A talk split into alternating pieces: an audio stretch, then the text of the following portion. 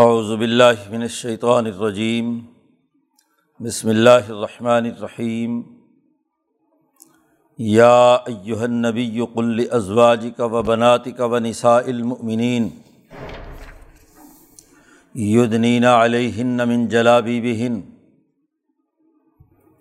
ذالک ادنی ان یعرفن فلا یؤذین وکان اللہ غفورا رحیما لئن لم ينتهِ المنافقون والذين في قلوبهم مرض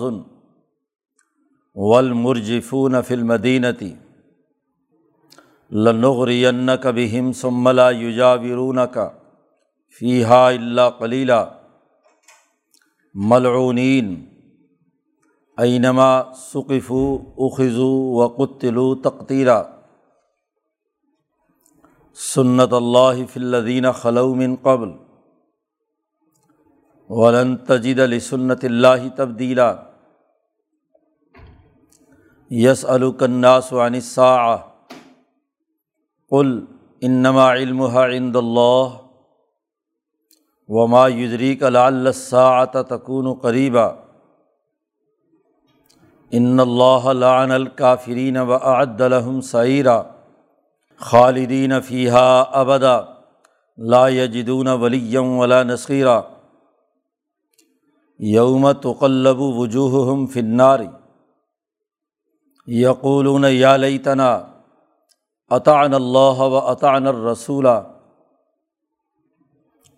وقالوا ربنا انا اطعنا سادتنا و کبراءنا فاضلونا السبیل ربنا آتہم ضعفین من العذاب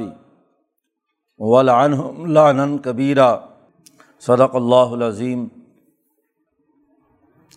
یہ سورۃ الاحزاب کا آخری سے پہلا رکوع ہے۔ گزشتہ رکوع میں نبی اکرم صلی اللہ علیہ وسلم کی ازواج مطہرات اور گھریلو زندگی کے کچھ آداب بیان کیے گئے تھے کہ مسلمانوں کے لیے لازمی ہے کہ وہ حضور صلی اللہ علیہ وسلم کی ازواج مطہرات کہ عزت اور احترام اپنے دلوں میں رکھیں، ان سے اگر کوئی چیز کوئی سوال پوچھنا ہے تو پردے کے پیچھے سے، تو پردے کے حوالے سے ابتدائی قانون پچھلے رکوع میں بیان کیا گیا تھا، اور حضرت زینب کی شادی کے موقع پر لوگوں کو جو دعوت کے لیے بلایا گیا تھا ان کی طرف سے نبی کو ایذا اور تکلیف کے ہونے کے سبب پابندی لگا دی گئی کہ کوئی مسلمان حضور صلی اللہ علیہ وسلم کے گھروں میں بغیر اجازت کے داخل نہیں ہوگا۔ یا ایھا الذین آمنوا لا تدخلوا بیوت النبی الا ان یؤذن لکم، ہاں اگر حضور نے خود اجازت دی ہو تو تب جا سکتے ہیں، اور اگر دعوت کے لیے بلایا ہے تو کھانا کھانے کے بعد وہاں مستقل جم کر بیٹھ کر گپ شپ لگانے کی اجازت نہیں ہے، کھانا کھائیں اور جائیں۔ ولا مستأنسین لحدیث، اور پچھلے رکوع میں یہ بات بھی واضح کی گئی تھی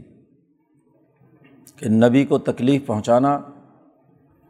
دنیا اور آخرت میں لعنت کا سبب ہے، نبی کو ایذا رسانی بہت بڑا جرم ہے، بلکہ ایذا کے بجائے ہر مسلمان پر لازمی ہے کہ صلو علیہ وسلموا تسلیما، اللہ اور اس کے فرشتے رسول اللہ صلی اللہ علیہ وسلم پر صلاۃ و سلام پڑھتے ہیں تو تمہیں بھی لازمی اور ضروری ہے کہ صلو علیہ وسلموا تسلیما۔ تو خود نبی اکرم صلی اللہ علیہ وسلم اور آپ کے داخلی خاندانی نظام سے متعلق امور پچھلے رکوع میں بیان کیے گئے،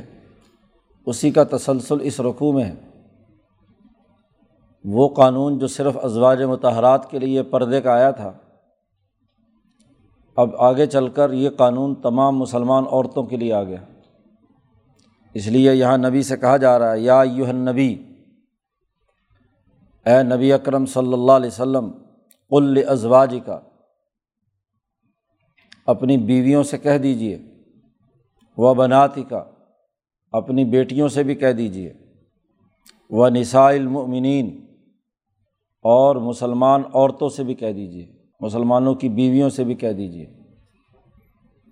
گویا کہ ایک تو جو حضور کی حقیقی اولاد ہے، چار صاحبزادیاں حضور کی، اور ایک روحانی اولاد ہے، روحانی بیٹیاں ہیں، کیونکہ نبی امت کے باپ ہیں، اولا ہیں، اور ان کی بیویاں ازواج مطہرات ہیں، امت کی مائیں ہیں۔ ان تمام خواتین سے کہہ دیجیے کہ یدنین علیہن من جلابیبہن، جلباب کہتے ہیں بڑی چادر کو، تو ایک تو بڑی چادر میں لپٹ کر یہ باہر نکلیں۔ گویا کہ پہلے قانون تھا گھر میں پردے کا، اور وہاں صرف عورتوں کے باپ، بھائی، بیٹے، بھتیجے، بھانجے جن سے نکاح نہیں ہو سکتا، ان کے داخلے کی اجازت تھی، پچھلے رکوع میں جس کی تفصیل گزری۔ یہاں یہ کہ باہر ضرورت کے لیے عورت کو باہر نکلنا پڑتا ہے، تو باہر نکلنے کے آداب اور قوانین یہ ہیں کہ ایک تو وہ بڑی چادر لے کر نکلیں، اور دوسرا یہ کہ یدنین علیہن، اپنی چادر آگے چہرے پر لٹکا لیں۔ یدنین جلباب، بڑی چادر، ایک تو چادر میں لپٹی ہوئی ہوں اور چہرے پہ اسے تھوڑا سا نیچے جھکا لیں۔ یدنین علیہن، اپنے اوپر نیچے لٹکا لیں، من جلابیبہن، اپنی چادروں میں سے تھوڑی سی، نظر بھی آئے کم از کم آنکھوں تک تو چھپا ہوا ہو، آنکھیں کھلی ہوں تو ٹھیک ہے۔ پردے کا جو قانون اور ضابطہ یہاں بیان کیا جا رہا ہے وہ چہرے کی حفاظت بھی ہے۔ تمام صحابیات اس کے بعد جو معمول ازواج مطہرات کا بھی رہا کہ صرف ایک یا دو آنکھیں نظر آتی تھیں جس سے وہ راستہ دیکھ سکیں، باقی پورا چہرہ، چونکہ سینے چھپانے کا حکم تو پچھلے سورۃ النور کی آیت میں حجاب کے اندر بیان کر دیا، اور نگاہوں کے بارے میں بھی کہا، مردوں کو بھی کہا کہ وہ اپنی نگاہیں نیچی رکھیں، اور عورتوں سے بھی کہا گیا کہ وہ بھی یغضضن من ابصارہن، اپنی نگاہوں کو نیچے رکھ کر چلیں۔ قرآن حکیم کہتا ہے یہ حجاب کا قانون ہم نے اس لیے نازل کیا ہے کہ یہ بہت قریب ہے اس بات سے کہ ان یعرفن، کہ ان کی پہچان پیدا کی جائے، بغیر پردے کے اور بغیر چادر کے ہو تو پہچانی جاتی ہے کہ عورت کون سی جا رہی ہے۔ تو مسلمان عورتوں کو یہ منافقین اور مدینے کے یہود شرارت کرتے تھے، چھیڑنے کی کوشش کرتے تھے، ان سے پوچھا جاتا کہ کیوں یہ شرارت کرتے ہو، تو کبھی کہتے ہمیں پتہ نہیں چلا، یہ تو باندھی تھی اور ایسا تھا ویسا تھا۔ تو اللہ نے حکم دے دیا کہ حجاب کریں تاکہ پہچانی نہ جائیں، اَن یعرفنا، اور جب پہچانی نہیں جائیں گی تو اَن فلا یؤذین، تو ستائی بھی نہیں جائیں گی۔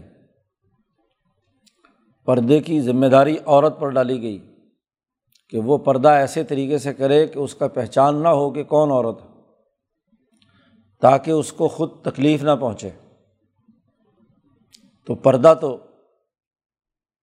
اپنی بیویوں سے کہہ دیجیے، بیٹیوں سے کہہ دیجیے، نساء المؤمنین، تمام مسلمانوں کی عورتوں سے کہہ دیجیے کہ یہ ایسا پردہ کریں۔ لیکن اگر کوئی کوتاہی، کمزوری ہو گئی ہے اس قانون کے نفاذ سے پہلے، کوئی بھی قانون مؤثر بماضی نہیں ہوتا، اسے جس دن حکم جاری کیا گیا ہے اس کے بعد سے ہوتا ہے، تو اس سے پہلے جو غلطیاں ہو چکی ہیں، کان اللہ غفور الرحیم، اللہ تعالیٰ معاف کرنے والا ہے، رحم کرنے والا ہے۔ منافقین باز نہیں آتے تھے، شرارتیں کرتے تھے، ایک تو مسلمان عورتوں کو تنگ کرتے تھے، اور دوسرا یہ کہ جھوٹا پراپیگنڈا نبی اکرم صلی اللہ علیہ وسلم کے خلاف، صحابہ کے خلاف۔ تو یہ صورت چونکہ پارٹی ڈسپلن اس کا بنیادی موضوع ہے، شروع سے اب تک جتنے قوانین بیان کیے ہیں ان میں پارٹی کی طاقت اور قوت کو مضبوط بنانا اور اس میں انتشار پیدا کرنے والوں کو قلع کما کرنا ہے۔ اس لیے منافقین کو تنبیہ کی جا رہی ہے کہ لئن لم ينتہی المنافقون، اگر یہ منافقین باز نہ آئے اور وہ لوگ کہ جن کے دلوں میں روگ لگا ہوا ہے، مرض ہے، یہودی، والمرجفون فی المدینتی، اور مدینہ منورہ میں جھوٹی خبریں پھیلانے والے، شہر میں جھوٹا پروپیگنڈا کرنے والے، تین کے بارے میں کہا، منافق اور وہ جن کے دلوں میں روگ اور مرض ہے، اور وہ لوگ جو مدینے میں جھوٹا پروپیگنڈا کرتے ہیں۔ چونکہ نفی الاحزاب طاغوتی اور سامراجی پارٹیوں کا انکار ہے، ان کی نفی اس صورت مبارکہ میں، تو تینوں کو وارننگ دی ہے کہ یہاں کے ریاست مدینہ کے ڈسپلن، یہاں کے سیاسی اور معاشی امور میں جو منافقت نہیں چھوڑتے، دلوں میں مرض ہے اور جھوٹی خبریں دشمن کی پھیلا کر اس ریاست کی طاقت اور قوت کا مورال گرانا چاہتے ہیں، اگر یہ باز نہیں آتے تو لَنُغْرِيَنَّكَ بِهِمْ، تو اے محمد صلی اللہ علیہ وسلم ہم آپ کو ان کے پیچھے لگا دیں گے۔ ثُمَّ لَا يُجَاوِرُونَكَ فِيهَا إِلَّا قَلِيلًا، پھر یہ اس شہر میں، اس ریاست میں تیرے ساتھ گھومنے پھرنے کی پھر ان کو اجازت نہیں ہوگی، بہت تھوڑے سے جو ڈسپلن میں آ جائیں گے وہ بچ جائیں گے، باقی سب کا خاتمہ ہو جائے گا۔ اگر یہ باز نہ آئے تو ان کو سزا ملے گی، ملعونین۔ قرآن حکیم نے ان تینوں کو ملعون قرار دیا ہے، ان پر لعنت برسی ہے، کیونکہ نبی کو تکلیف پہنچاتے ہیں، ایک طرف نبی کو ریاست کا سربراہ مانتے ہیں کہ حکمران ماننے کے باوجود حضور کی بات نہیں مانتے، ایک طرف یہ نام نہاد مسلمان منافقین یہ حضور پر ایمان لائے ہیں، کلمہ پڑھتے ہیں، پھر حضور کو ایذائیں اور تکلیفیں پہنچاتے ہیں، حضور کی بات نہیں مان رہے، آپ کی ازواج مطہرات کے بارے میں طرح طرح کی باتیں کرتے ہیں، جھوٹا پروپیگنڈا کرتے ہیں، تو یہ ملعون ہے جو نبی کو ایذا پہنچائے اور ان کے ڈسپلن کی پاسداری نہ کرے، اس پر لعنت کا قانون پچھلے رکوع میں گزر چکا۔ اور جو ابھی بھی باز نہیں آ رہے، اس کا مطلب یہ کہ وہ ملعون ہے، اور ملعونین کی جو سزا ہے وہ یہ کہ اینما ثقفوا اخذوا وقتلوا تقتیلا، جہاں بھی پائے جائیں پکڑ لیے جائیں اور ان کو قتل کر دیا جائے۔ چونکہ غزوہ احزاب کا یہ موقع ہے، اس موقع پر یہ دشمن کے ساتھ ملے ہوئے تھے اور باہر سے سارے قبائل کو متحد کر کے لانے والے بھی یہی منافق اور یہودی تھے بنو قریظہ کے، تو ان تمام کو اکٹھا کر کے مدینے پر حملہ آور کیا، اور پھر اندر سے شرارتیں کر کے مسلمانوں کے خلاف پروپیگنڈا، ان کی داخلی اجتماعیت کو توڑنے کے لیے جھوٹی خبریں پھیلانا، دوسروں کی جاسوسی کرنا، نبی کی ایذا کا ماحول پیدا کرنا، ڈسپلن توڑنا، یہ سب ان کے جرائم ہیں۔ اور جو ریاست کا غدار اور باغی ہے، اس کی سزا سوائے قتل کے اور کچھ نہیں ہے۔ یہ پورے تناظر میں یہ بات کہی گئی ہے۔ آج کل ایک بڑا المیہ یہ ہے کہ آیات کو سیاق و سباق سے کاٹ کر خود ساختہ مطلب نکالے جاتے ہیں کہ صرف ایک معمولی سے کسی عمل کی بنیاد پر قتل کی سزا کے نفاذ کی لا یعنی باتیں شروع کر دیتے ہیں۔ یہاں جو بات چل رہی ہے، منافقین کا جرم بیان کیا ہے کہ وہ مدینہ میں، شہر میں جھوٹی خبریں پھیلاتے تھے، مورال گرا رہے ہیں۔ جب دنیا کی ساری طاقتیں مل کر اس ریاست کو ختم کرنے کے لیے چڑھ دوڑی ہیں، اس وقت بجائے معاہدے کے مطابق مسلمانوں کی مدد اور حمایت کرنے کے، جو اس ریاست میں بسنے والے لوگ ہیں، وہ حضور کی ایذا رسانی کے درپے ہیں، لڑائی میں تو باہر نکلے نہیں، مدینہ کے اندر رہ کر شرارتیں کرتے ہیں۔ معاملہ یہی تھا کہ سارا لشکر تو مسلمانوں کا باہر غزوہ خندق کے موقع پر خندق کے کنارے دشمن کے مقابلے کے لیے، جیسا کہ پیچھے گزرا کہ یہ منافقین حضور سے اجازتیں لے کر کہ جی ہمارے گھر کھلے ہوئے ہیں، اِنَّ بُیُوتَنَا عَوْرَا، گھر کھلے ہوئے ہیں اس لیے ہم اپنے گھر کی حفاظت کے لیے جانا چاہتے ہیں۔ اب گئے تو اپنے گھروں کے بہانے وہاں، تو مسلمان مرد تو سب جہاد پر ہیں، پیچھے عورتیں اکیلی ہیں، وہاں یہ شرارت کرتے ہیں، عورتوں کو ڈراتے دھمکاتے اور چھیڑخانی کرتے ہیں۔ نبی اکرم صلی اللہ علیہ وسلم کی ازواج اور مسلمانوں کی خواتین کے خلاف ڈرانے دھمکانے کا کا کام کرتے ہیں کہ دشمن حملہ آور ہو گیا، بس ایسے ہو جائے گا ویسے ہو جائے گا۔ تو عورتوں کو ڈرانا دھمکانا یہ نبی کو ایذا پہنچانے کا سبب ہے۔ تو پورا منظر سیاسی ہے، ریاست کی تشکیل کے تناظر میں معاہدات کی خلاف ورزی ہے، اس معاہدات کی خلاف ورزی پر یہ حکم دیا جا رہا ہے کہ یہ باز نہیں آ رہے پروپیگنڈے سے، تو اینما ثقفوا، جہاں پائے جائیں پکڑ لیے جائیں اور ان کو قتل کر دیا جائے۔ اور یہ بھی اللہ نے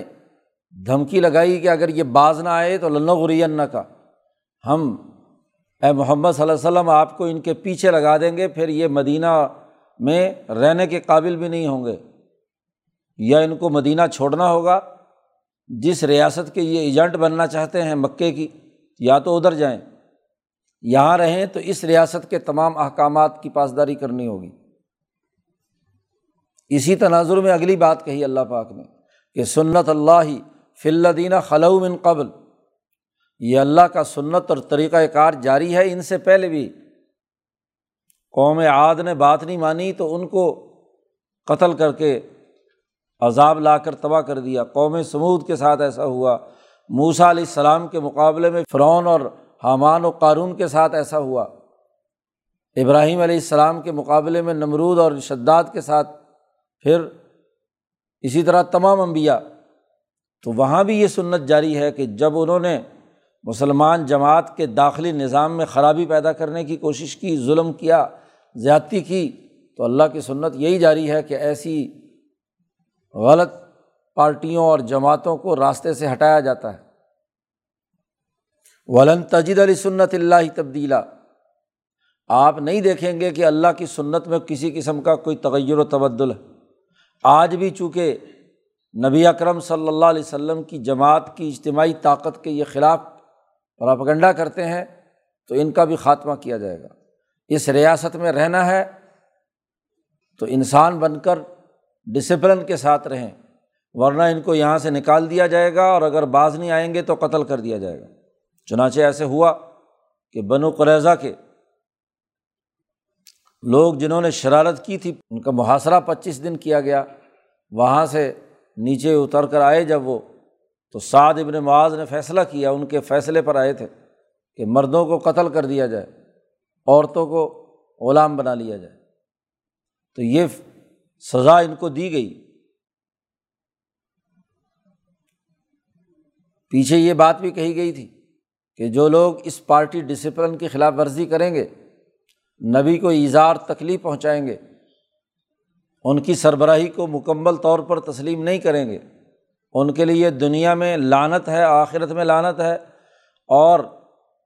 اللہ پاک نے ان کے لیے آخرت میں جہنم تیار کر رکھی ہے۔ تو یہ یہودی اور منافق وہاں اگلا سوال اٹھا دیتے کہ بھائی تم کہتے تھے کہ وہ قیامت آئے گی، یسألک الناس عن الساعة، آپ سے سوال کرتے ہیں یہ لوگ قیامت کے بارے میں کہ کب آئے گی۔ بھائی جس کی تم دھمکی دے رہے ہو لے کے آؤ قیامت ہم پر، تو یہ تکبر اور غرور کی بڑی اعلیٰ درجے کی علامت ہے۔ تو اے محمد صلی اللہ علیہ وسلم آپ ان سے کہہ دیجئے کہ انما علمها عند اللہ، قیامت کا صحیح علم تو اللہ کو ہے کہ کب آئے گی۔ وما یدریک لعل الساعة تکون قریبا، اور آپ کو کیا معلوم کہ شاید قیامت بالکل قریب ہی ہو۔ علم تو اللہ کو ہے، لیکن ممکن ہے جب قیامت بالکل قریب ہو، تم قیامت کے چکر میں کیوں پڑے ہوئے ہو کہ قیامت کب آئے گی؟ تم تو اس بات کی فکر کرو کہ قیامت کے بعد تمہارے ساتھ بیتے گی کیا، اس لیے اگلی بات کہی، ان اللہ لعن الکافرین واعد لهم سعیرا، بے شک اللہ تعالیٰ کافروں پر لعنت بھیجتا ہے اور اللہ پاک نے ان کے لیے بھڑکتی ہوئی آگ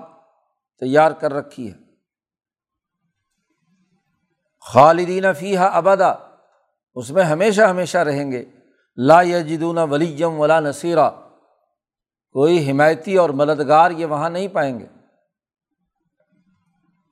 تو جہنم کے بارے میں یہ سوال کرنا کہ کب آئے گی، قیامت کے بارے میں یہ دیکھو کہ قیامت کے بعد تمہارے ساتھ کیا معاملہ ہونا ہے، اصل تو اس بات کی فکر کرو، وہ تو جب بھی آئے گی آ جائے گی، لیکن آنے کے بعد تمہارے ساتھ کیا معاملہ ہوگا اس معاملے پر غور کرو۔ کبھی سوچا کہ یوم تقلب وجوہہم فی النار، وہ جو دن ہے حشر کا جب ان کو اوندے منہ جہنم میں ڈالا جائے گا، چہرے الٹے ٹانگیں اوپر، پکڑ کر ٹانگوں سے اٹھا کر کیا ہے اوندے منہ جہنم میں ڈالا جائے گا، اس منظر کو یاد کرو۔ اور پھر تو اس وقت یہ لوگ کہیں گے، یقولون یا لیتنا، ہائے افسوس کہ ہم نے کیوں نہ کی اطاعت اللہ کی اور ہم نے کیوں نہ اطاعت کی رسول کی، کاش کہ ہم اللہ اور اس کے رسول کی اطاعت کرتے۔ اور وہاں کہیں گے ربنا انا اطعنا سادتنا، اے ہمارے پروردگار ہم نے تو اپنے ان لیڈروں کی اطاعت کی تھی، عبداللہ ابن ابی جیسے اور یہ بڑے بڑے حیی ابن اخطب جیسے، کعب ابن اشرف جیسے جو ان کے یہودیوں کے سردار تھے، ہم نے تو ان سرداروں کی اطاعت کی تھی، وکبراءنا، اور جو ہماری سوسائٹی میں بڑے سمجھے جاتے ہیں، بڑے چودھری ہیں، ہم تو ان کے پیچھے چلے تھے، لیکن بہت افسوس کہ فاضلونا السبیل، انہوں نے ہمیں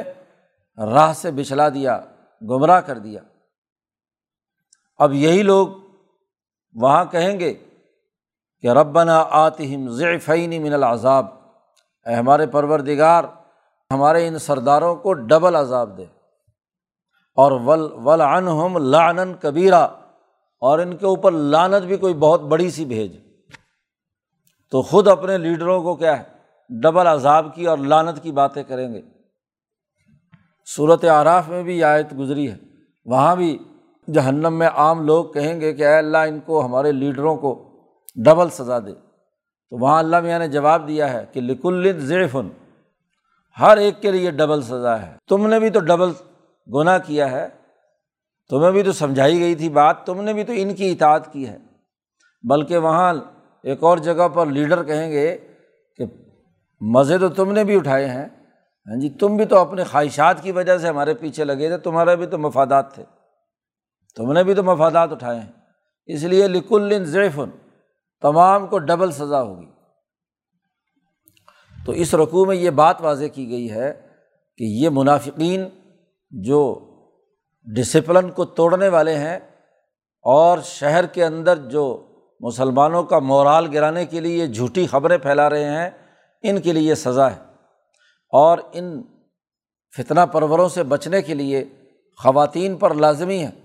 کہ وہ پردہ کیا کیا رہے، بڑی چادر پہنے، وہ پہن کر باہر نکلیں اور چہرے کے اوپر اسے لٹکا لیں، یدنین علیہن من جلابیبہن۔ تو چونکہ اس پوری صورت میں مختلف مواقع پہ جماعت کے داخلی نظم و ضبط اور ریاست مدینہ کے داخلی سیاسی نظام کی مضبوطی اور حزب واحد کی ترقی اور کامیابی کے اصول بیان کیے گئے، اور منافقین اور کافرین ان کے رویوں اور ان کے کردار کی نفی کی گئی۔ شروع صورت میں اسی لیے کہا تھا کہ لا تطع الکافرین والمنافقین، کافروں اور منافقوں کی آپ اطاعت مت کریں، اللہ سے ڈریں اور جو واضح اور دو ٹوک احکامات ہیں انہیں کھول کر بیان کر دیں، تاکہ اجتماعی طاقت مضبوطی کے ساتھ آگے بڑھے اور مدینے کی طاقت اور قوت پوری دنیا میں پھیل جائے۔ لیظہرہ علی الدین کلہ، اس کے بغیر ممکن نہیں۔ تو یہ بنیادی ہدایات اس صورت میں دی جا رہی ہیں۔ اللہ تعالیٰ قرآن حکیم کو سمجھنے اور اس پر عمل کرنے کی توفیق عطا فرمائے۔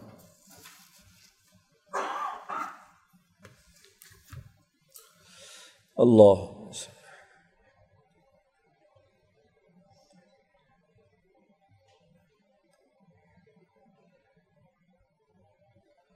اجمعین۔